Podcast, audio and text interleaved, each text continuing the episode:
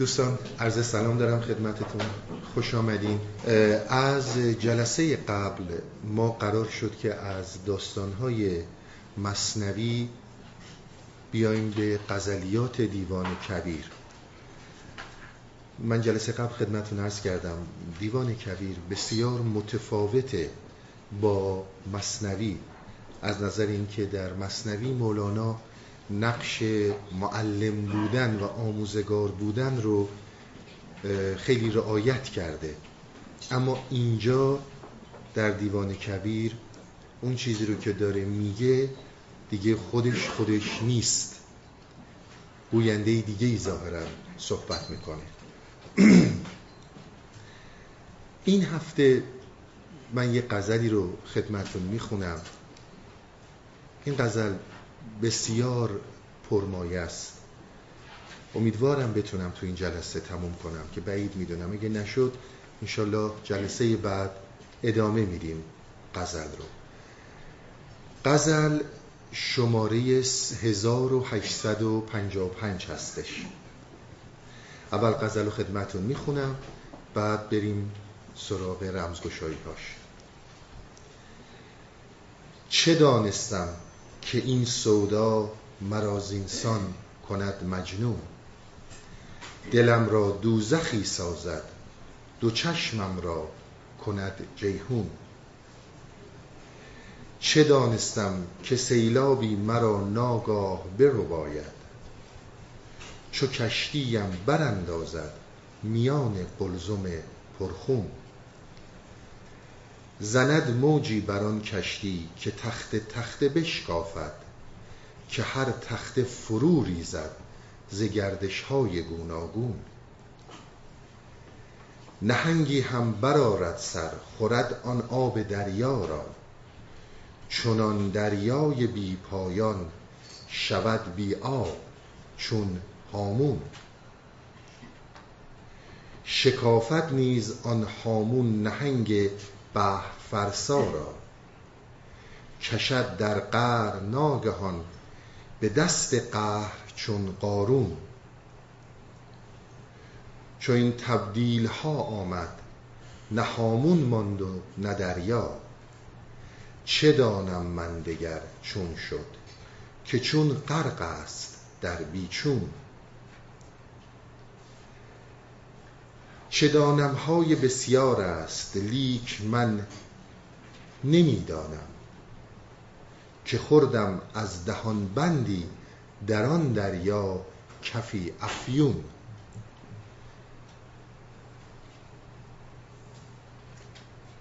از کنم خدمت شما که یه قبل از اینکه من صحبت راجع به این غزل خدمتتون ارائه بدم واقعا فکر می‌کنید که چی گفته تو این غزل؟ چه چیزهایی رو بیان کرده؟ به ظاهر غزل که نگاه می‌کنید کاملا مشخصه که خیلی حرف ها با یک رموزی گفته شده که تا کسی توی این مسیر حرکت نکرده باشه متوجه داستان نمیشه. چون داستان خیلی مفصلیه من یه مقداری از یه پایه هایی شروع کنم خدمتون تا برسم به روشن کردن این غزل. برای اینکه بتونم حرف رو باز کنم دو بیت از یکی از های حافظ رو خدمتون می‌خونم. یه توضیحات راجع به این میدم. بعد ببینیم که این غزل چه معنی داره. این غزل حافظ رو همتون شنیدیم سالها دل طلب جام جم از ما می کرد وانچه خود داشت ز بیگانه تمنا می کرد گوهری که از صدف کون و مکان بیرون است طلب از گم شدگان لب دریا می کرد این غزل نه لغت مشکلی داره و یک آهنگ بسیار زیبایی داره. اما تا یک رموزاتی رو از عرفا نفهمیم اصلا نمی‌فهمیم اینا چی میگن. اولا دل ما سالها طلب جام جمع می‌کرد. اصلا جام جمع چی هست؟ بعدم اگر خودش داشت چرا از بیگانه ها تمنا می‌کرد؟ و این بیگانه ها این کسانی که گم شده لب این دریا هستن کیا هستن؟ من قبل از هر چیزی جام جمع رو خدمت نرس کنم.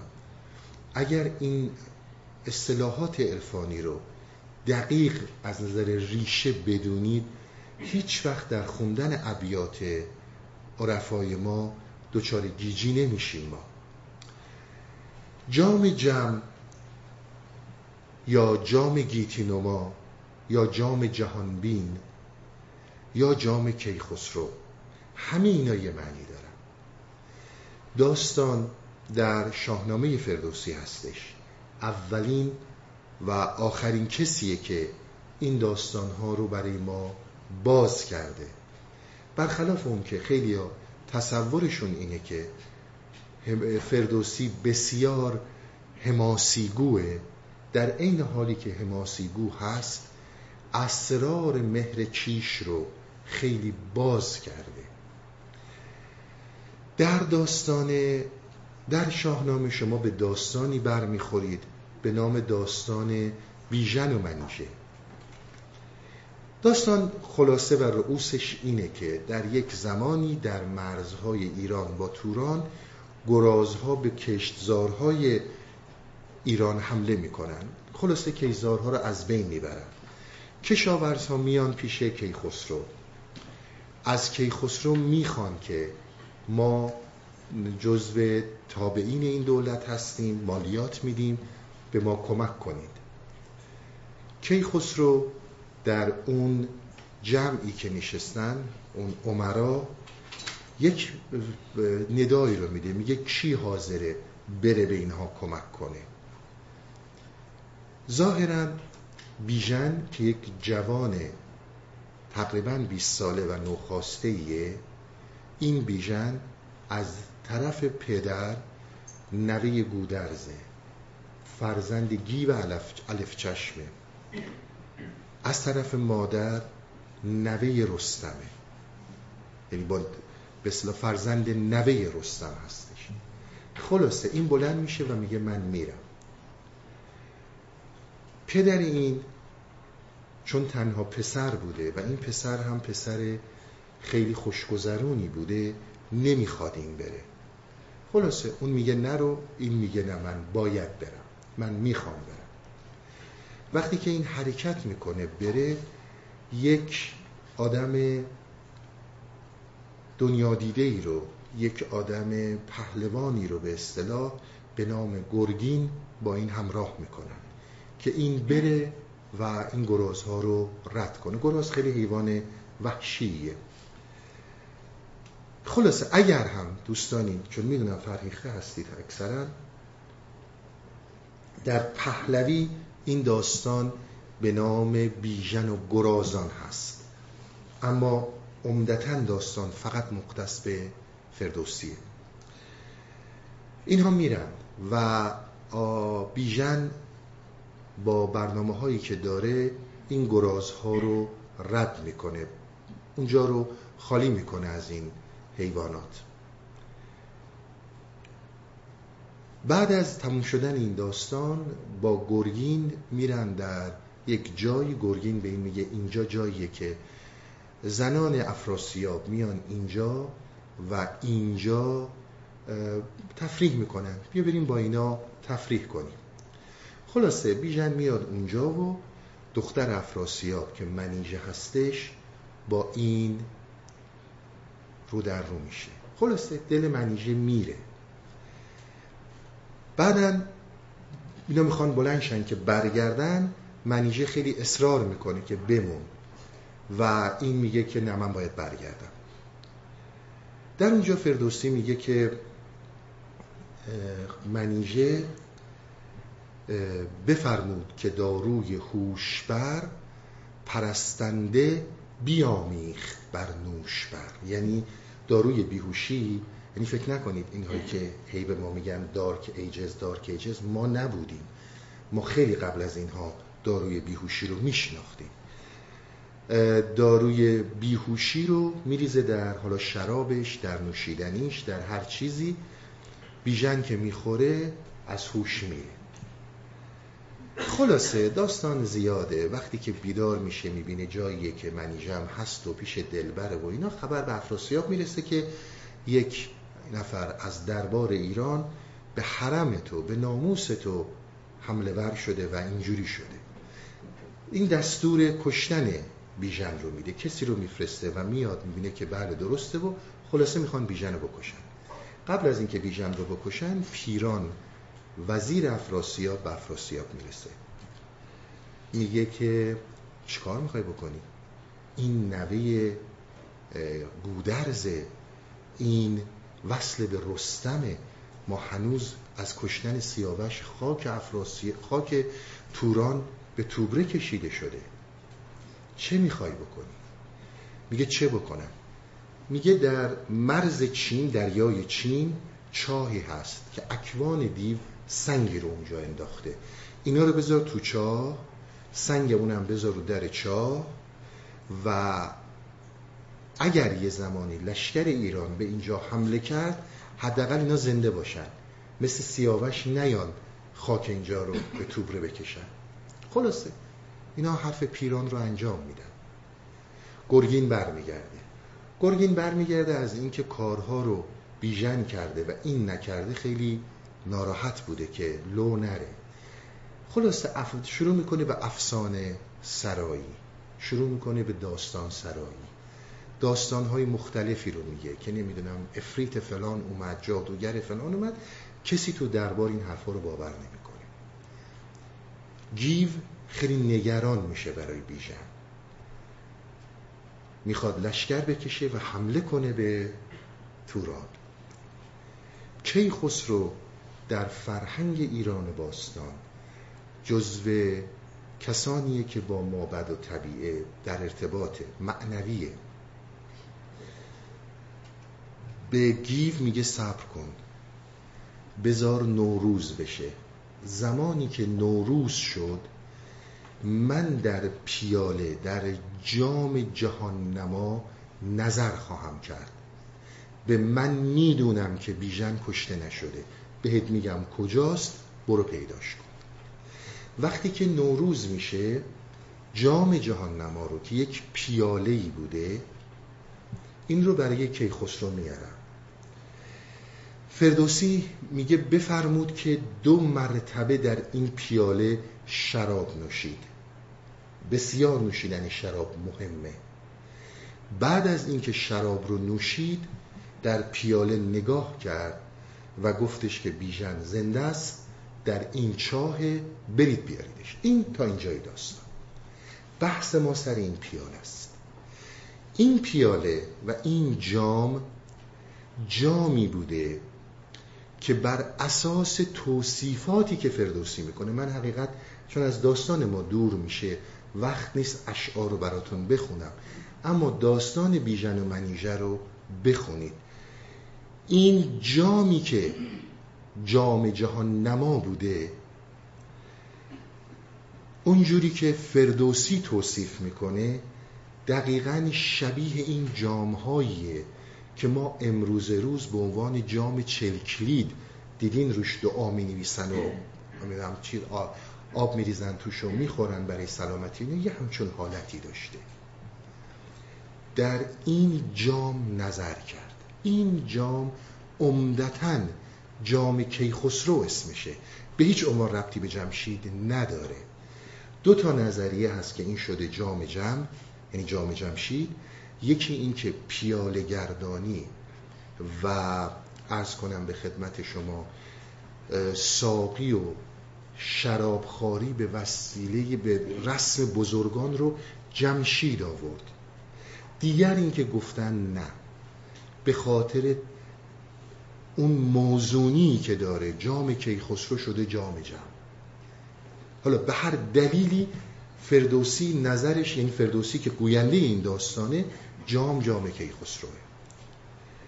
جام جم جام کیخسرو جام جهانبین جام گیتی نما تمام اینها اینیه که من خدمت شما گفتم. اما این بسیار توش مطلب خوابیده. این داستان بسیار درش مطلب هست. ببینید از زمان حکیم سنایی حکیم سنایی قبل از خاقانیه جام جم و جام جهان نما وارد فرهنگ عرفانی ما شده. هر کی هم که از این نام برده بعد از سنایی بوده قبل از سنایی وجود نداشته.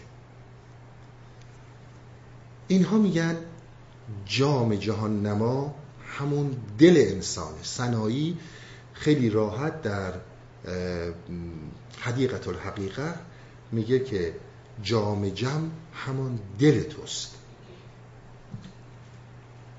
این دل انسان جایگاهیه که در اونجا خدا قرار داره. همه اینا رو شنیدیم.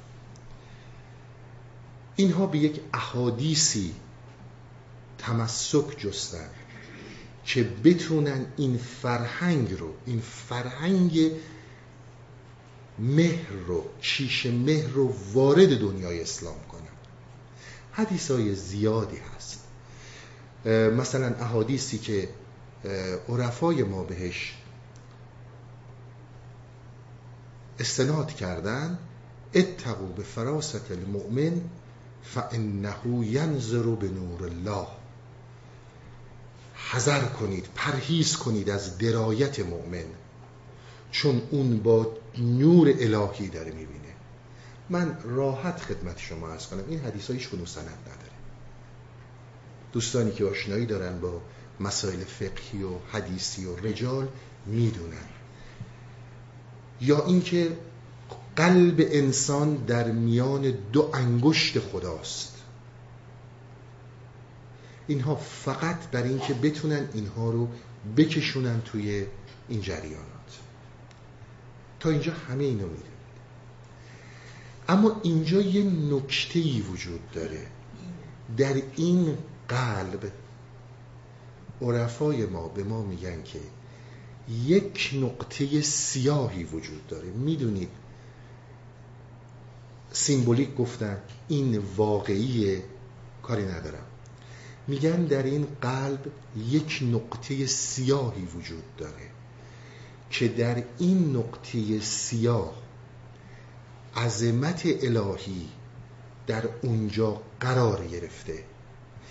به این نقطه سیاه در فرهنگ عرفانی ما میگن سویدا. سر سویدا که میگن در تمام عرفای ما می‌خونید. الان براتون می‌خونم. این اون نقطه هستش که میگن در اون نقطه از کون و مکان همه چیز بیرونه. جایی وجود داره که بی مکانی بی زمانی ازلیت الوهیت در اونجا نهفته است.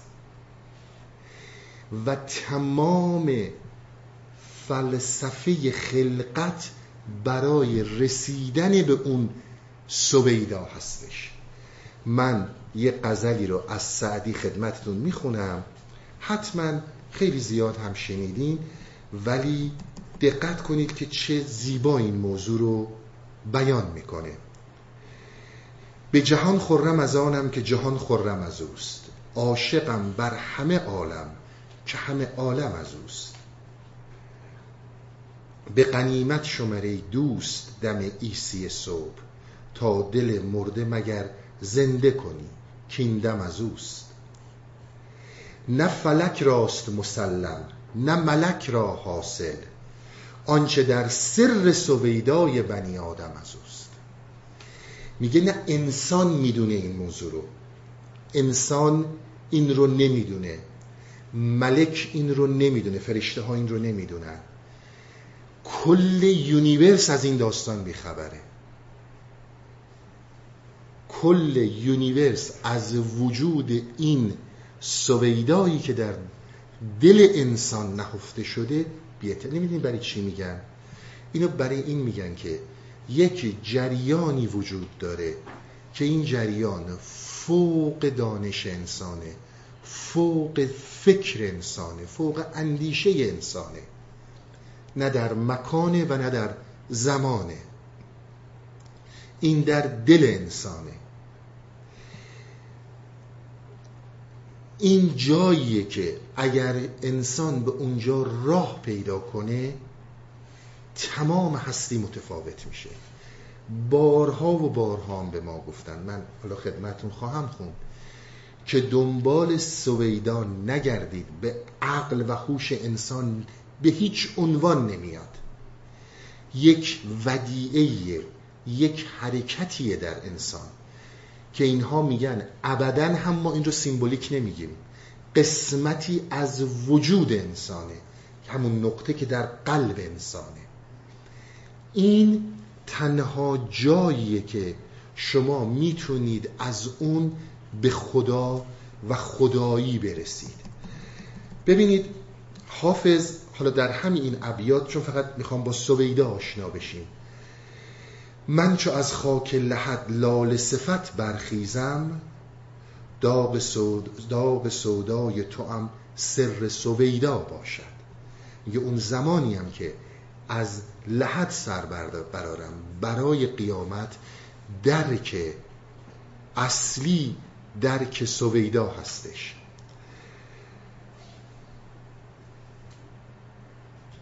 خود مولانا در مصنوی و در خیلی جاهای دیگه از سویدا نام برده.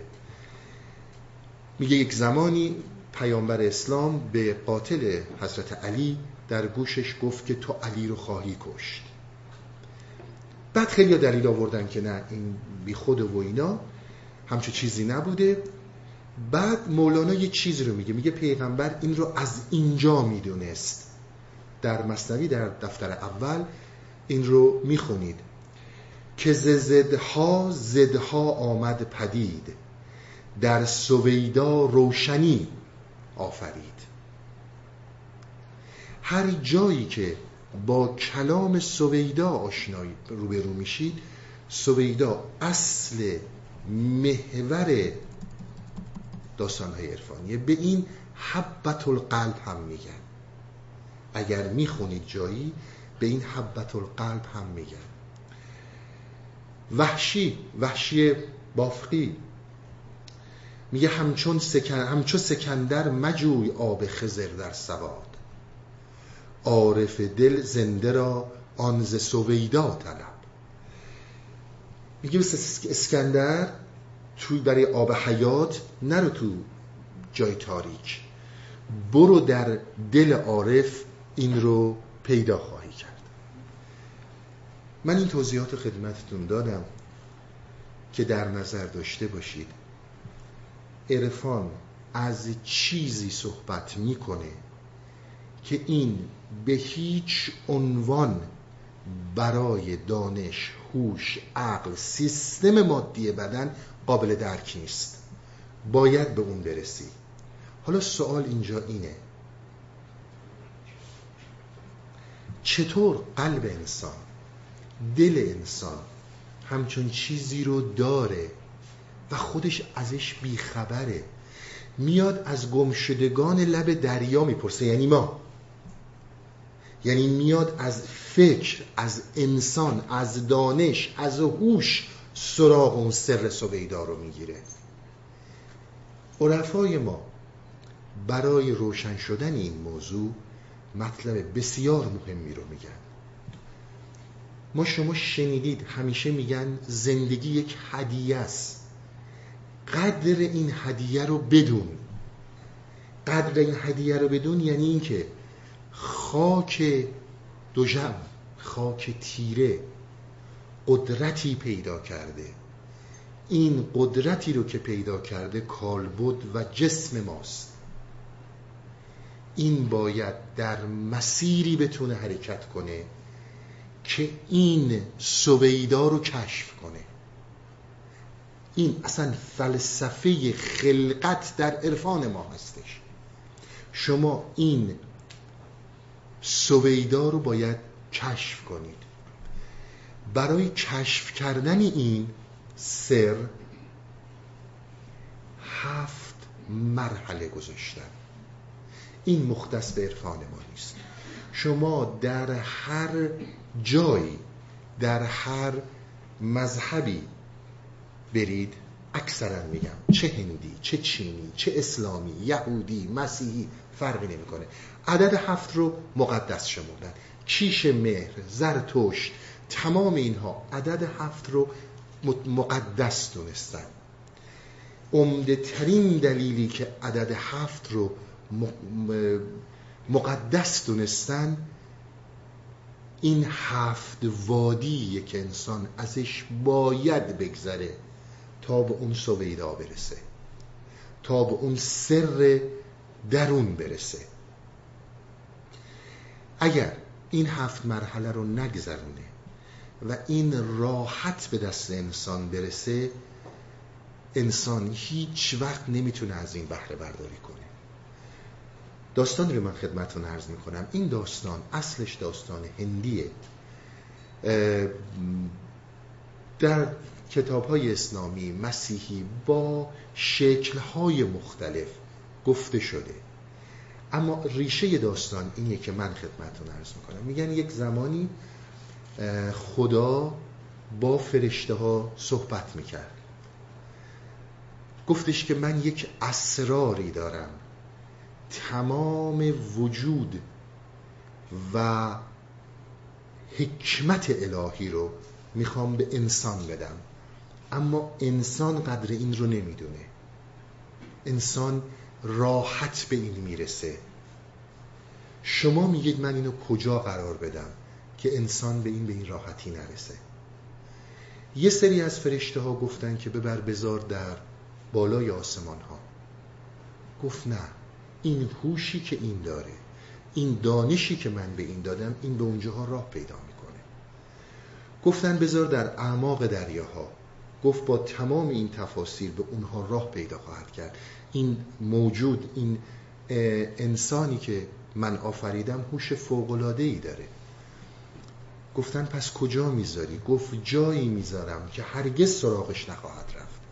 گفتن کجا؟ گفت اون دل انسانه.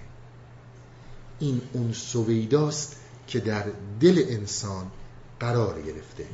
در دیدگاه عرفانی ما اگر انسان در این مسیر حرکت نکنه چشمش همیشه گرسنه است. شما اگر حیوانات رو ببینید حیوانات وقتی که امنیتی دارن غذایی می‌خورن کاری با کسی ندارن. اما انسان هرگز سیری پیدا نمی‌کنه. اون چیزی که از این خاک بلند میشه مگر اینکه به این قلب برسه. این غزلی رو که من خدمتتون خوندم هفت بیته. در هر بیتی این یک کدوم از این داستانهای شهر عشق رو هفت شهر عشق رو باز کرده. هفت شهر عشق هنرمند اصلیش می‌دونید عطاره. ببینید. من خدمت شما عرض کنم. شیخ شهاب الدین سهروردی بسیار زحمت کشید تا این افکار عرفانی رو همون شیخ اشراق. وارد از کیش مهر وارد جهان اسلام کرد و خیلی استدلال فلسفی بر اینها گذاشت. تونش هم پس داد. می‌دونید در 39 سالگی کشتنش. سلطان مسعود غزنوی گفت من نمی کنم این کارو. بالاخره فتوا دادن مفتی ها و این رو کشتن. اتار در کتاب منطق و تیر که همه داستان رو شنیدید یا خوندید حتما هم خوندید صحبت اینه که یک سیمرغی از روی چین حرکت می‌کنه و پر این سیمرغ میفته پایین. این پر سیمرغ که میفته همه به دنبال این پر حرکت می‌کنن که ببینن سیمرغ کیه. سیمرغ خداست. پر سیمرغ همین سویداست. که در دل انسان افتاده. همه مرغ ها همه پرنده ها حرکت می‌کنن. برن برای پیدا کردن این سیمرغ من یه ابیاتی رو براتون از حافظ از عطار می‌خونم که بعد برگردم سر غزل که بتونم غزل رو رمزگشایی کنم. در همون منطقه تیر عطار هفت شهر عشق رو توضیح میده. این هفت وادی رو توضیح میده. وادی در اصل لغت به معنی بستر رودخانه است. یعنی بستر. رودخانه هم گفتن. بستر رودخانه هم گفتن. عطار در منطقه تیل میگه که گفت ما را هفت وادی در ره است. چون گذشتی هفت وادی درگه است. هفت مرحله رو باید بگذرونی. بعد از اینکه گذروندی به درگاه سیمرغ می‌رسی. من خدمتتون عرض کردم بارها عرض کردم در تمام ادیان در تمام عرفان ما هرگز و هرگز راهی برای درک خدای جهان آفرین مطلقا وجود نداره. اینها دیدید همیشه میگن. نه عقل انسان نه حکمت نه فلسفه نه علم هرگز به این جهان نخواهد رسید.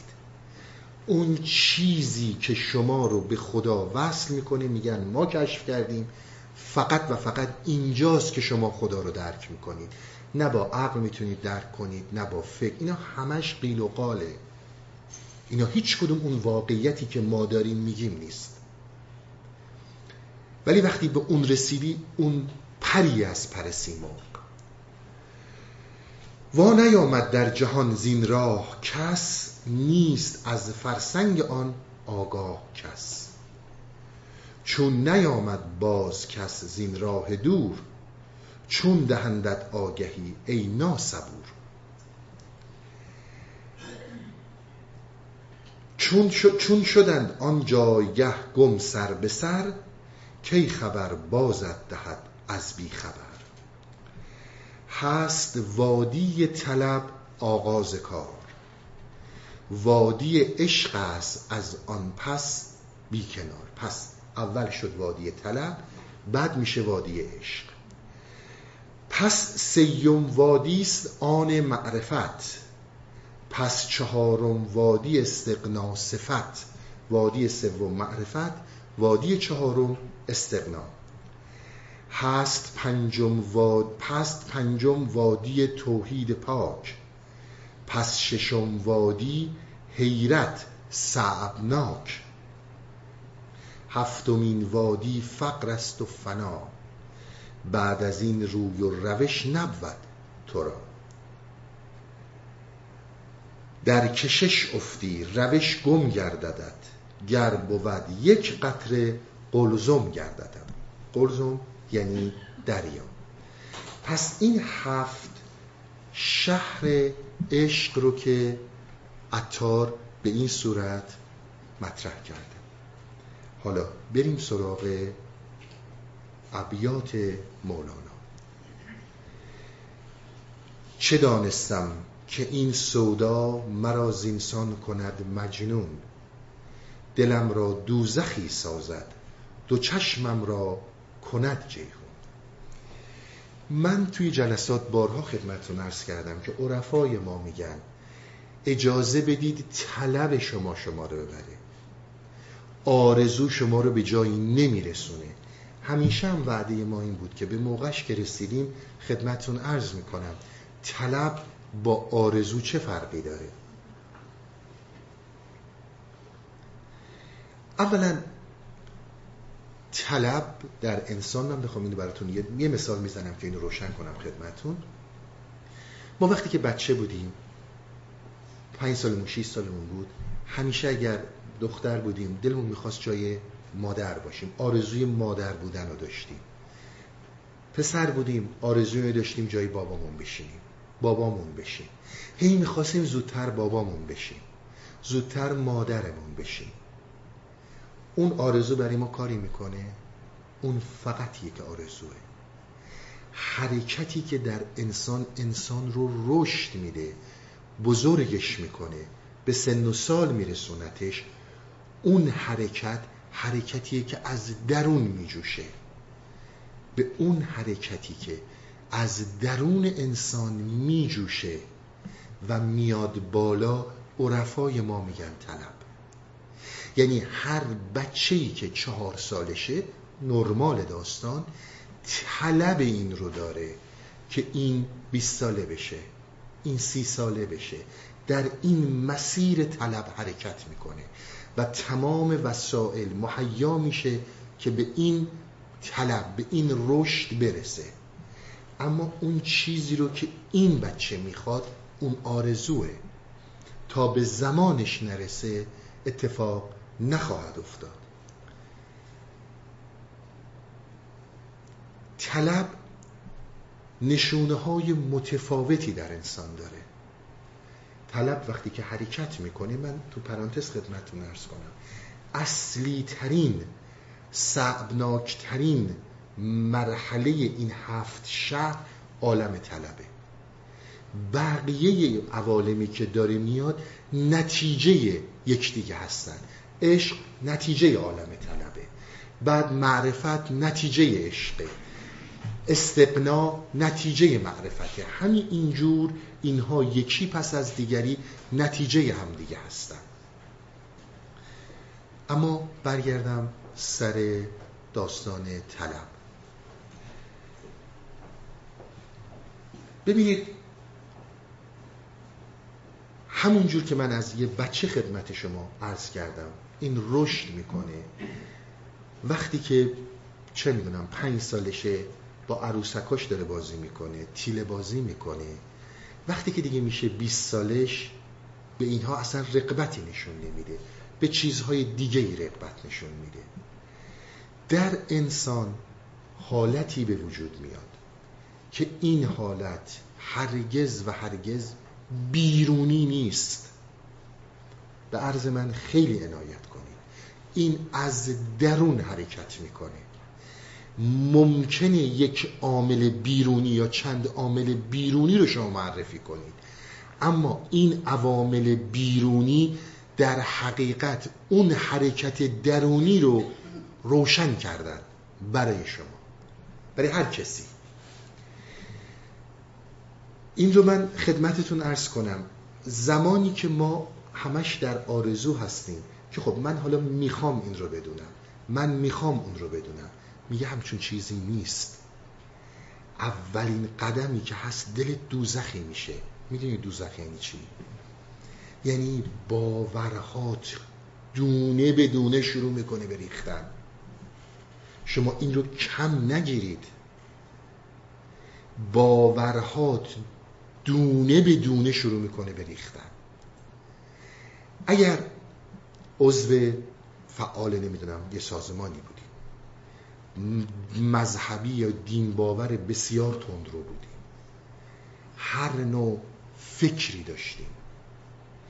جایی می‌رسی که پوچی اینها رو می‌بینی. فکر نکنین پوچی اینا از یک دوزخ کمتره. حالا اصلا اینا رو ول کنیم. بیایم سراغ یه زندگی های دیگه. اگر یه انسان هم زندگیشو در عیاشی میگذرونه میگه آقا دنیا همینه اونم یه باور دیگه. اونم به این باور رسیده که آقا همه اینا بی خوده. بیا بزنیم و برقصیم و شاد باشیم. شادی منی همینی که من میگم. اینها همه باوره. دوزخ اون زمانیه که دونه بدونه این باورها شروع می‌کنن بریختن مجنون یعنی نه اینکه دیوونه میشی تو خیابون شروع می‌کنی جیغ و کردن نه. می‌بینی دیگه به جایی تکیه گاه نداری. هر چیزی رو که تا امروز بهش تکیه می کردی من از زندگیم استفاده کردم. من آدم خوبی هستم. من آدمی هستم که نمیگم میرم بهشتا ولی خب مورد عنایت خدا. هر چی که باور می‌کنی. اینها دونه به دونه فرو این یعنی مجنون میشی. به اونجای ریختن باورها می‌رسه که متوجه یک جریانی میشی که این باورها تماما و تماما مثل یک سراب مثل یک حالتی که چشمت رو حباب گرفته بوده اشتباه می‌دیدی. دلت رو دوزخ می‌کنه. دو چشمت را کند جیهون ببینید یعنی چشمت انقدر اشک میریزی که این اشک ها اشک ها مثل جیهون را میفته تقاضا می‌کنم عنایت کنید. مولانا قبلا گفت در کلا جوامع بشری به خصوص جامعه ما یه عده حرفه‌ای گریه می‌کنن.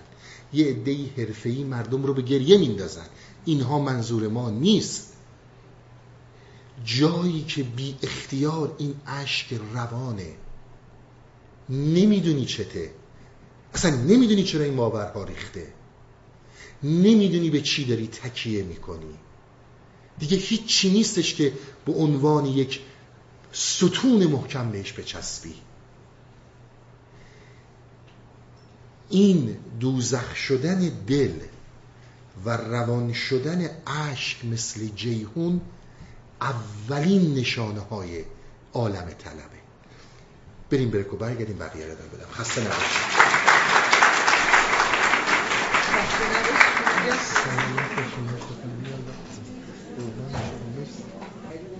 خب دوستان رسیدیم به اینکه راجع به غزل صحبت کنم. من خدمتتون من فکر کنم فقط برسم که ابیات رو معنی کنم.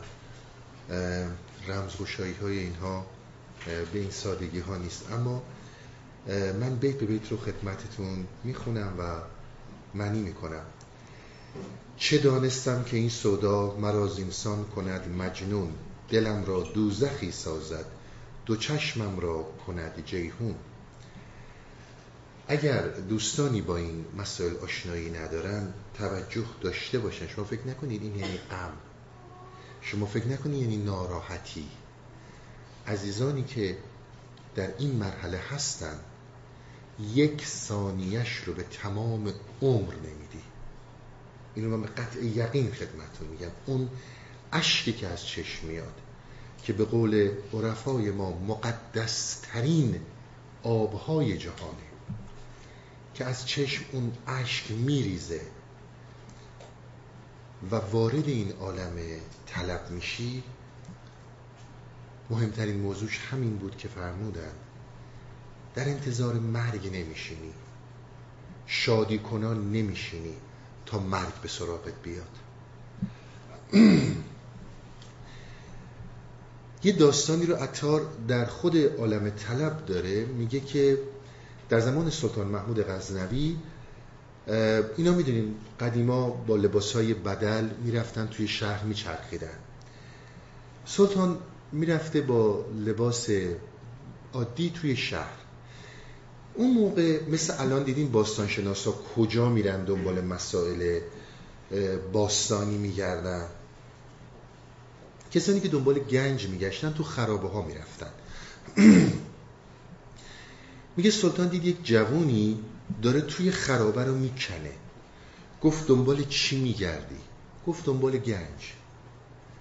میره میره سلطان دوباره فردا پس فردا. همینجوری میگه این جوون هر شب توی این خرابه دنبال گنج داره میگرده. به مامورا میگه که یه مقدار طلایی سکه چیزی بذارین تو این خرابه که این شب پیدا کنه و بره و دیگه خودش رو انقدر اذیت نکنه که هر شب بیاد اینجا.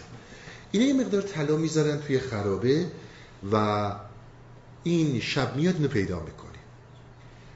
فردا دوباره سلطان میاد. می‌بینه جوون داره دنبال گنج میگرده.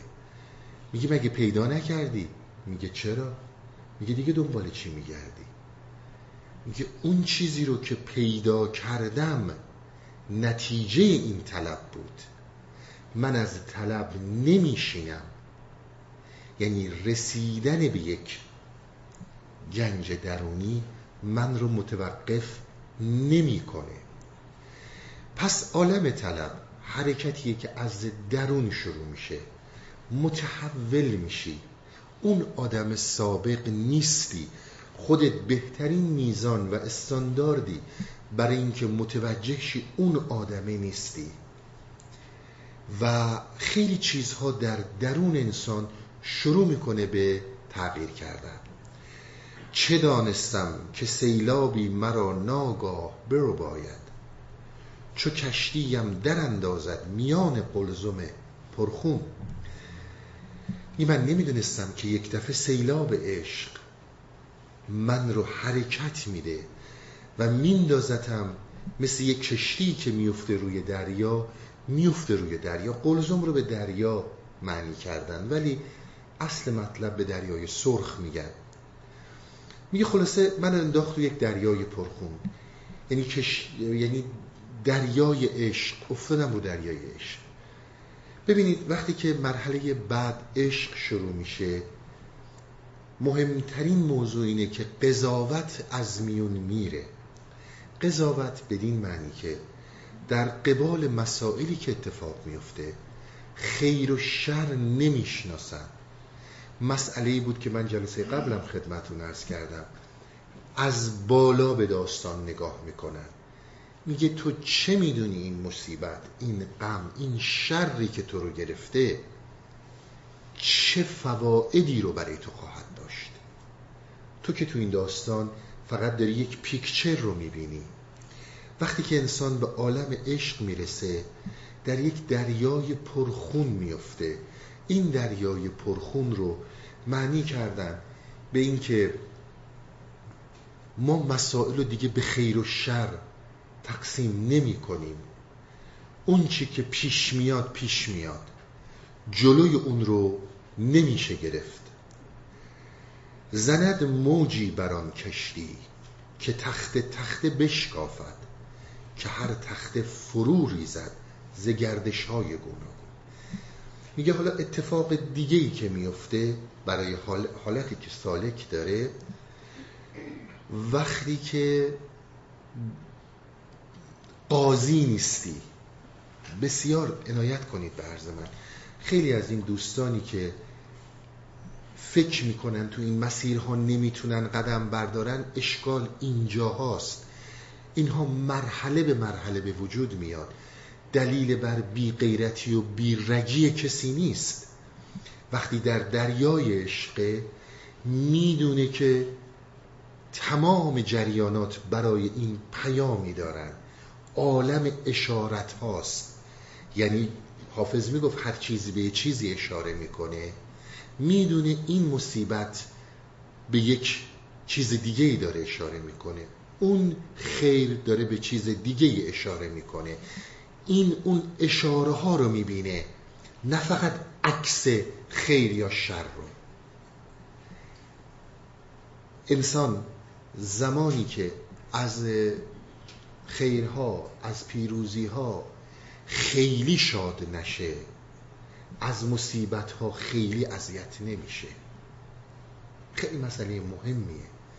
وقتی که اون غرور نداریم در اون پیروزی هامون در شکست هامونم آنچنان به هم نمیریزیم.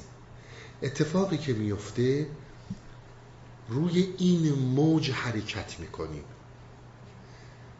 داره خیر میاد داره شر میاد عالم قبض میاد عالم بست میاد ارتباطت وصله ارتباطت قطع همینجور. تا یک این موجهایی که می‌خوره می‌بینی یک موجی می‌زنه و تخته های کشتی رو شروع می‌کنه به شکافتن. آب نفوذ می‌کنه تو کشتی.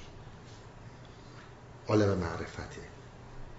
معرفت در حقیقت زمانیه که جلوی چشمت داره واقعیت رنده میشه. یک مرتبه فرو نمیریزه. رنده میشه جلوی چشمت. اونایی که تو این مسیرها هستن بسیار دقت کنن. این که عطار می‌گفت ناسبور یعنی همین. ما که در این عالم جسم زندگی می‌کنیم عمدتا یاد می‌گیریم که زندگی ما اینه که تا این لحظه ای که هستی اونجوری که بیرون میگه شادی شاد باش بعدش هم میمیری تمام میشه میره کارش که مثل همه. اینا به ما میگن نه. فرصت بسیار بزرگی به خاک دوژم داده شده. در طی سالها و سالهای سال طول کشیده توی جسم روی این زمین قدم گذاشتی. متوجه میشی که عالم یک عالم مجازیه.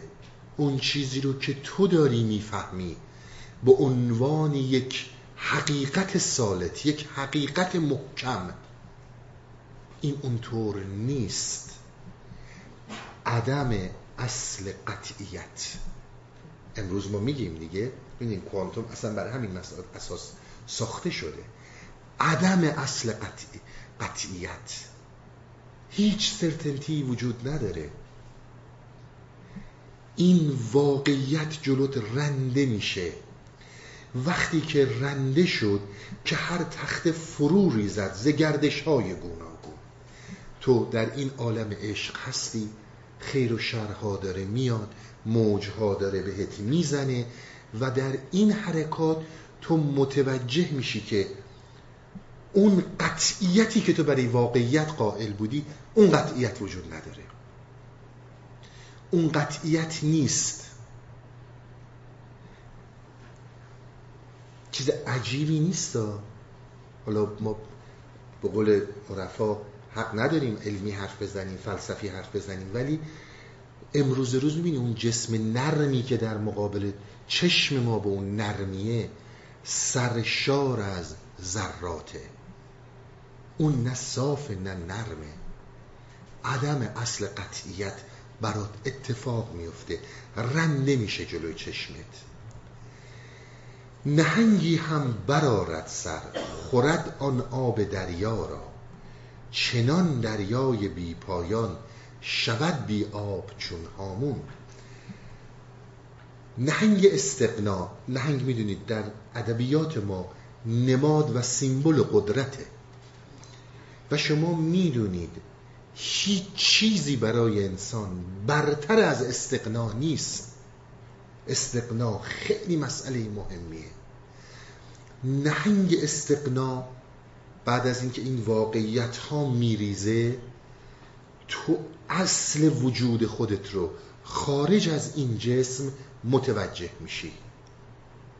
درک می‌کنی خودتو بیرون از جسم می‌بینی. اون استقنا رو به وجود میاره. و بعد می‌بینی هم عشق رفت و این دریای عشقی که تو روش بودی این نهنگ این رو سر کشید. و اصلا همه چی شد یک صحرا شد هامون شد یک دشت. شکافت نیز آن هامون نهنگ بحر فرسا کشد در قهر ناگهان به دست قهر چون قارون. میگه حالا اتفاق دیگه ای که میفته همین نهنگ که این آب رو بلعید و متوجه شد به اینکه خودش چه استقنایی داره این هامون این نهنگ برفرسا رو میشکافه. عالم توحید عرفای ما بسیار سعی کردن بحث وحدت وجود رو همون عالم توحید معرفی کنن. البته با متشرعین با مفتی ها با فقها بسیار در تضاد هستند. چون اونها دیدگاهی به مسئله وحدت وجود ندارن میگه یه جایی تو متوجه میشه این نهنگ که هامون خودشه. متوجه میشه که دریا خودشه. متوجه میشه که اون کشتی خودشه. اصلا همش خودشه. هیچ چیزی وجود نداره. جز خودش. کشد در قهر ناگهان به دست قهر چون قارون. قارون می‌دونید یک فرد متمولی بوده در زمان حضرت موسی. در داستانهای دینی چنین اومده که قارون به خاطر ثروت خیلی زیادی که داشت و خب با موسی درگیر بوده. خلاصه اینا برای حضرت موسی یک توطعه ای میچینه قارون. و توطعه این بوده که یک خانومی که به اصطلاح در اون زمان در مقابل پول تنفروشی می‌کرده میاد و به همه میگه که این موسایی که صحبت از زنا می‌کنه و اینا خودش به من پول داده و با من هم بستر شده. ولول تو مردم میفته. الان شما عنایت می‌کنید. اونهایی که عارفن اونهایی که تو این مسیرهان محال ممکنه به این راحتی چیزی رو بپذیرن. چون این تجربیات رو کردن. اگر چیزی رو میپذیرن می‌دونن چی رو پذیرفتن. اون بالا که جیهون شده این باورها رو داشته جونها رو برای باورهاش داده الان همه اینا ریخته. اما مردم عادی می‌دونید زود, زود توشون ولوله میفته خلاصه میان سراغ موسی که آقا تو که این همه داری نمی‌دونم میگی زنا نکنید و فلان نکنید خود این کارو کردی. موسی خیلی براشفته میشه. خیلی براشفته میشه و بزرگان قوم جمع میشن. مردم همه میان. و با پولهایی که قارون به این خانم داده قراره که خانم بیاد و جلوی همه شهادت بده که موسا یه همچون کار رو من کرده. خلاصه زمانی که میاد و می‌خواد شهادت بده نمی‌تونه. میگه نمی‌تونم به موسی همچون خیانتی کنم. موسی این کار با من نکرده. من دروغ گفتم. سر صدا بلند میشه. بلند میشه و موسی می‌پرسه که کی تو رو وادار کرده که این کارو بکنی؟ میگه والا این قارون به من پول داد و از من خواست که این دروغ رو بگم. میگن در اون زمان خدا زمین رو در اختیار موسی گذاشت و گفت هر کاری می‌خوای بکنی بکن. موسی به زمین گفت بگیر. اینا داستانهای مذهبیه. موسی به زمین گفت بگیر. قارون و گنج این رو زمین هی فرو برد. هرچی قارون فریاد زد که اشتباه کردم توبه کردم. قبول دارم موسی گوش نداد گفت زمین این رو فرو ببر. خلاصه قارون با گنجش رفت زیر خاک. امروز هم می‌دونید سر این داستان ها خیلی بحثا وجود داره که خیلی دنبال این گنج های قارون هم. کار ندارم این حالتیه که قارون این رو به دست قهر برد تو شما کشد در قرن ناگهان یک مرتبه بعد از اینکه اینها رو همه رو می‌بینین متوجه میشین که همه اینا خودت بودی. چیزی بیرون اتفاق نیفتاده بوده.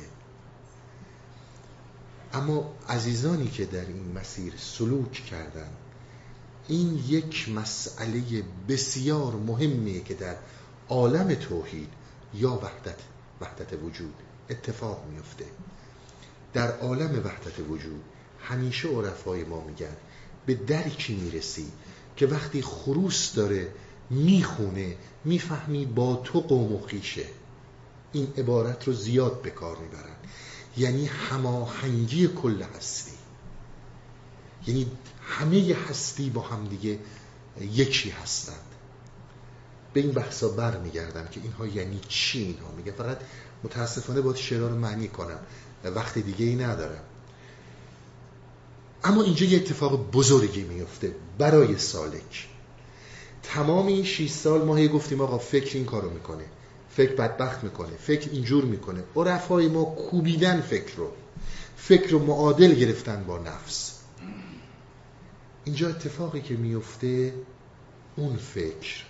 اون عقل جزوی. بهت میگه که برو. تا حالا من متوجه نبودم.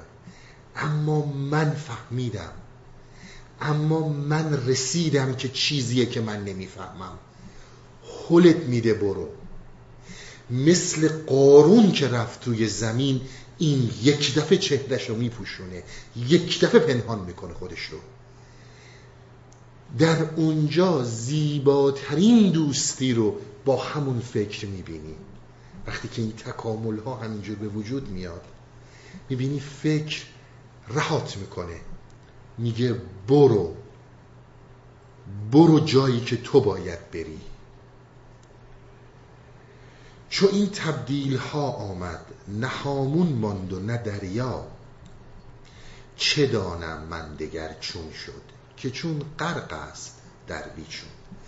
از اینجا به بعد که دیگه وارد عالم حیرت میشه اون سالک در حقیقت همون داستانیه که مولانا بارها گفت عالم حیرت شطور به زیافت مرغ به لونه مرغ میاد. تمام چهار چوب فرو میریزه. تمام چهار چوب ذهن فرو میریزه. دیگه تعینی وجود نداره. شکلی وجود نداره.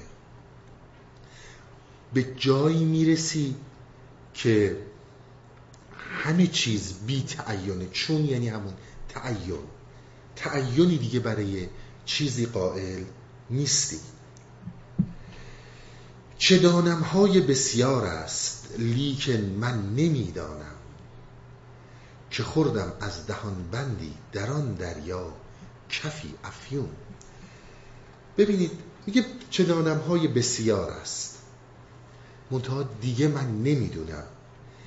چیزی اونجا خوردم دهنبندی خوردم که دیگه این دهنبند دیدید آدم هایی که زیاد نشن دیگه اصلا نمی‌دونه با چی کار کنه.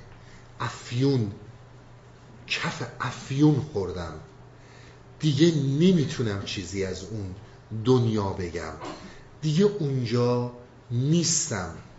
یعنی وجودی نیست که بخواد چیزی رو بگه. عالم حیره عالم فنا در حقیقت کشف اون سویدا در قلب انسانه. ما البته اینها گفته این منه. می‌خوام باز کنم مسئله رو. شما فرض کنید هر چقدر میلیون ها میلیون سلول در وجود ما هست ژن های مختلفی که در ما هست برای هر کدوم اسم رو گذاشتن. و می‌دونید وقتی که اینها فعال میشن انسان توانایی های متفاوتی رو پیدا می‌کنه. دقیقا منظور اینها اینه که یک همچون سلولی وقتی میگم فقط توضیحشه یک همچون ژنی در انسان وجود داره که اون مال خداست. اون ذره خداست. اون ذره خداست. انس... میگه شما تمام این افلاک رو که دارید می‌بینید تمام این کهکشان ها رو اگر ما فرض بگیریم اونها مثل امروز ما میلیون ها میلیون سال نوری رو نمیشناختن اما افلاک رو که میشناختن دیگه ستاره ها رو که می‌دیدن. میگه تمام این هایی که تو داری می‌بینی این یک چیز درشون نیست. در زمین هم نیست در هیچ موجودی نیست. این کالبد تو این سلول های تو هر چی هست از آدم و حوایی نتیجه تکاملی و اثر تکاملی مثلا میمون انسان به اینجا رسیده هر چی که وجود داره. این یه سلول در تو وجود داره. و این اونجایی که می‌رسی بهش در اونجا همه چی نیستیه. اما هستی واقعی اونه. متوجه میشی که عالمی که تا حالا توش بودی نیستی بوده. به خود به تو تو خودش رو هستی نشون می‌داده. تمام این جام جهان نما و جام جهان بینی هم که حافظ ازش صحبت می‌کنه و بقیه ازش صحبت می‌کنن همون یک ذره است. اون یک ذره بر اساس تعالیم عرفای ما در انسان وجود داره به هیچ عنوان هم با علم بهش نمی‌رسی. بارها هم گفتن که با حکمت با فلسفه با علم امکان نداره به این برسی. تنها مسیری که وجود داره این هفت مرحله است. شما اگر به کیش مهر برگردید میتراییان برگردید. همین هفت مقامه. دقیقا به هندی ها و بودایی ها برگردید همین هفت مقامه. به هر جایی برگردید ببینید در کیش مهر وقتی که سالک می‌رفت پیش برای که به مهری بشه به اصطلاح این رو میسپردن به مهریار. مهریار اول کاری که در این می‌کرد من رو تبدیل می‌کرد به ما. یعنی همین وحدت وجود. ما در کل هستی. بعد اینها مراحل متفاوتی رو میگذروندن. مرحله اول رو بهش می‌گفتن کلاب. می‌گفتن مرحله که میشن مرحله همسران بعد میشه مرحله شیران بعد میشه مرحله سربازان اگر درست خاطرم مونده باشه بعد میشه مرحله پارسا یا پارسیان یا پارسایان. همینجور تا می‌رسه مقام هفتم که مقام مق و مقام فناست. هفت خانی که در رستم بکار در هفت خان رستم که در فردوسی به اون شدت توضیحش داده به اون زیبایی توضیحش داده دقیقا اشاره به همین موضوع داره. دقیقا همین هفت مرحله رو باز می‌کنه. شما در هیچ سلک عرفانی البته تا اونجایی که نظر منه قدرت سواد منه حالا اگر چیزی هست من نمی‌دونم نمی‌دونم.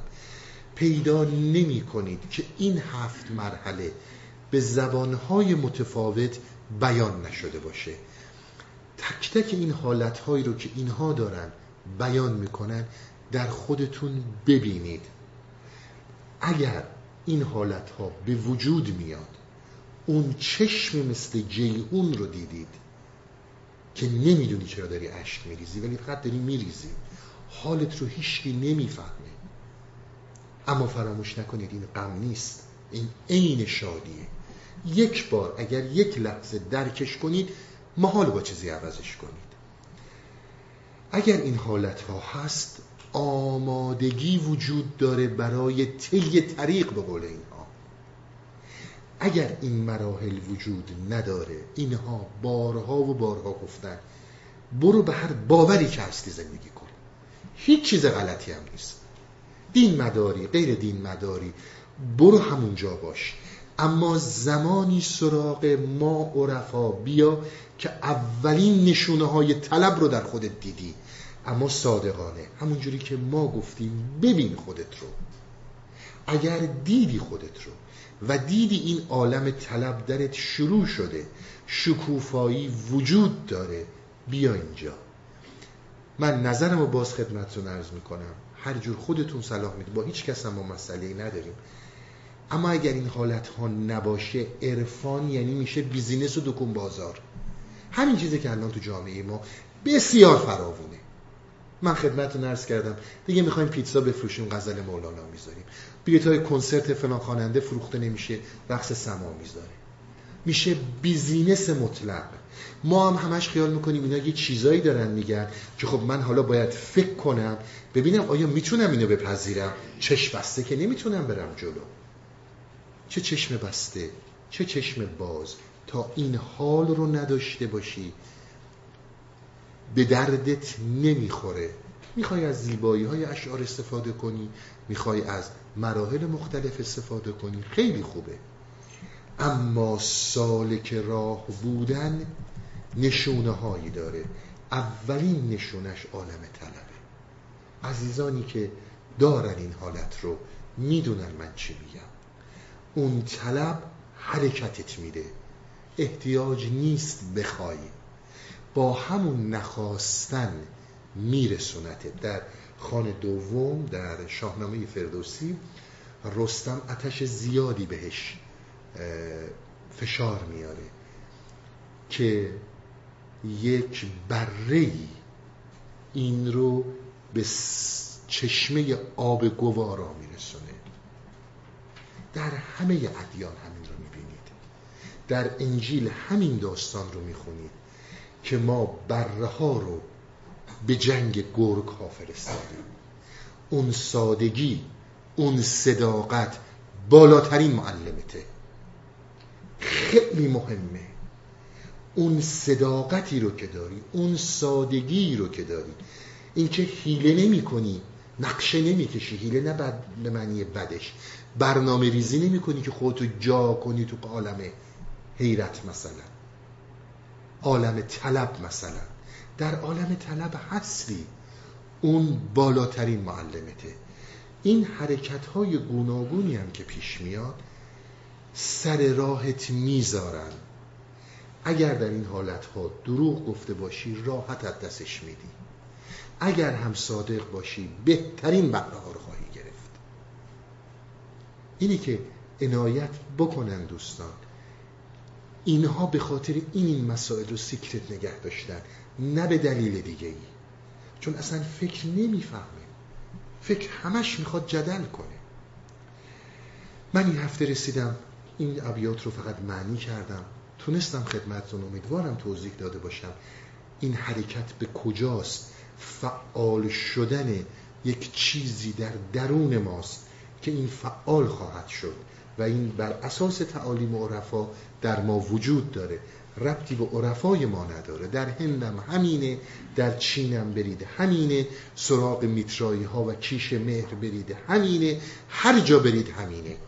چون تجربه تجربه مشترک و واحدیه. انشالله بقیه صحبت برای هفته بعد خسته نباشید.